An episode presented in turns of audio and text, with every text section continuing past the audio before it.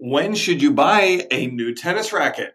Find your aha moment right after this. Do the best you can with everything you got.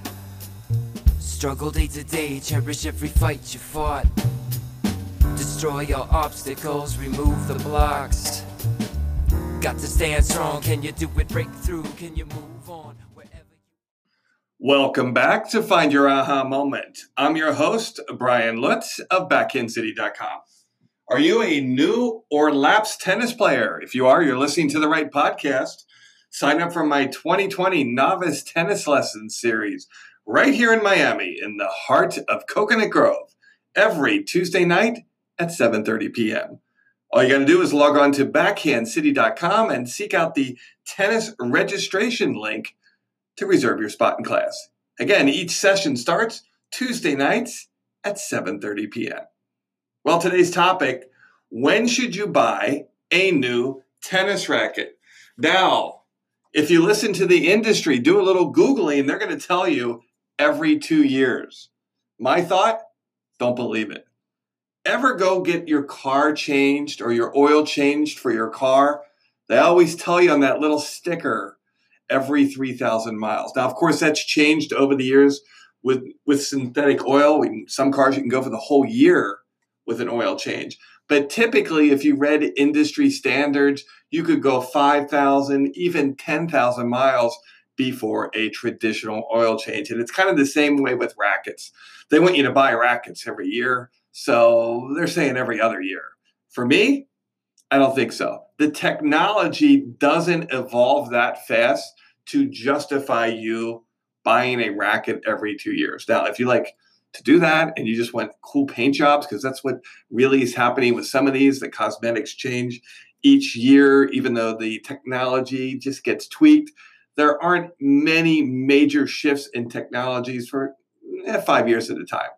All right. So, what I'm going to do is break down the six different things you should think about before you decide to change your tennis racket. And number one, I just talked about it technology. Every five years, you can see a decent innovation to justify yourself switching tennis rackets. Now, I know with a lot of the marketing of tennis rackets, it's obviously what player do you like and what stick do they use, and that has influence on what racket you buy. And here's a little disclaimer the rackets that pros use on the tour, you can't buy in the store.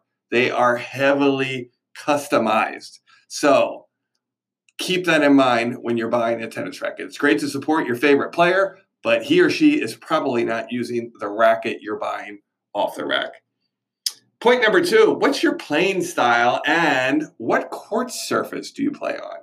So, if you're an aggressive uh, baseliner, or especially if you're a serve and volleyer, somebody who's pounding serves and rushing to the net, you're probably going to be getting your racket on the ground more to dig up half volleys, and you're going to be lunging for more balls. And if you're playing on a hard court, this is even going to be harder on your tennis racket than, say, playing on a clay court.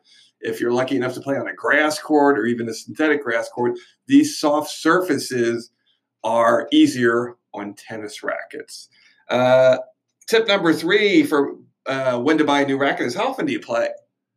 Right? If you're not playing a lot, maybe you're only playing once every month, that racket can last you for years. I mean, you're obviously not that much of an avid player. So, you know, the strings are in there, give it a shot.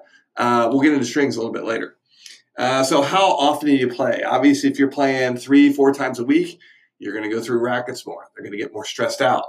Um, so, consider that as well. Tip, tip number four How many rackets do you have? If you only have one racket, that racket's taken a lot of sweat, a lot of pounding, a lot of dirt on it, right? It's taking the brunt of the action. So, if you're playing a lot of tennis, you only have one racket, you might have to uh, tweak the schedule a little bit about when to buy a new racket. So if you're an avid player and you play a lot, you should have at least two tennis rackets so you can rotate them, especially if you're a string breaker.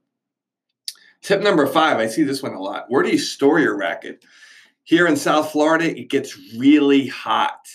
A lot of people will leave the uh, tennis racket in the trunk of their car or they'll leave it in a garage. That is really hard on the racket. If you've ever had a tennis racket stored away in a hot environment like that, and then you pulled it out, you might notice the grip just disintegrates. As soon as you touch it, you've got this black stuff all over your hand. So any environments that are super cold or super hot, and you're storing them in your garage or your trunk, your racket's going to take a beating in those environments because they're baking in an oven and freezing in the freezer. Tip number six, and this is probably a really good one if you want to uh, lengthen out the performance of your tennis racket, is maintenance. Um, when you go get it restrung, maybe get some new grommets in there. Those grommets take a lot of pressure. They hold the strings in the frame. Uh, it can be helpful to get new grommets. In fact, your stringer, if he sees broken grommets, will suggest replacing them for you, and you can just buy new grommets for the whole entire racket. Uh, obviously, you want to string your racket if you feel like your racket's getting old, and maybe you're not a string breaker. I've seen this happen. People have the same strings in there, especially some of my beginners for two years because they don't break strings. Well, get a new string job, and it's going to feel like you've got a new tennis racket.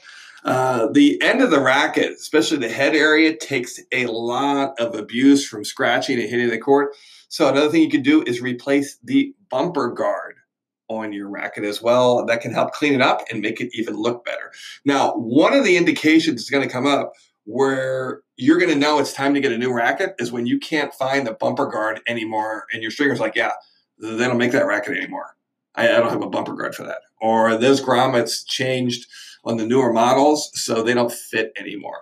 That's a really good sign if they start running out of accessories for your racket. And you know, and just look at it too. At some point your racket gets so abused and scratched up. It's just good to have a new racket that looks good, it makes you feel good, and it does perform better. But I kind of use the 5-year mark um, and just kind of go through this tick sheet on the list and kind of customize based on what your needs are.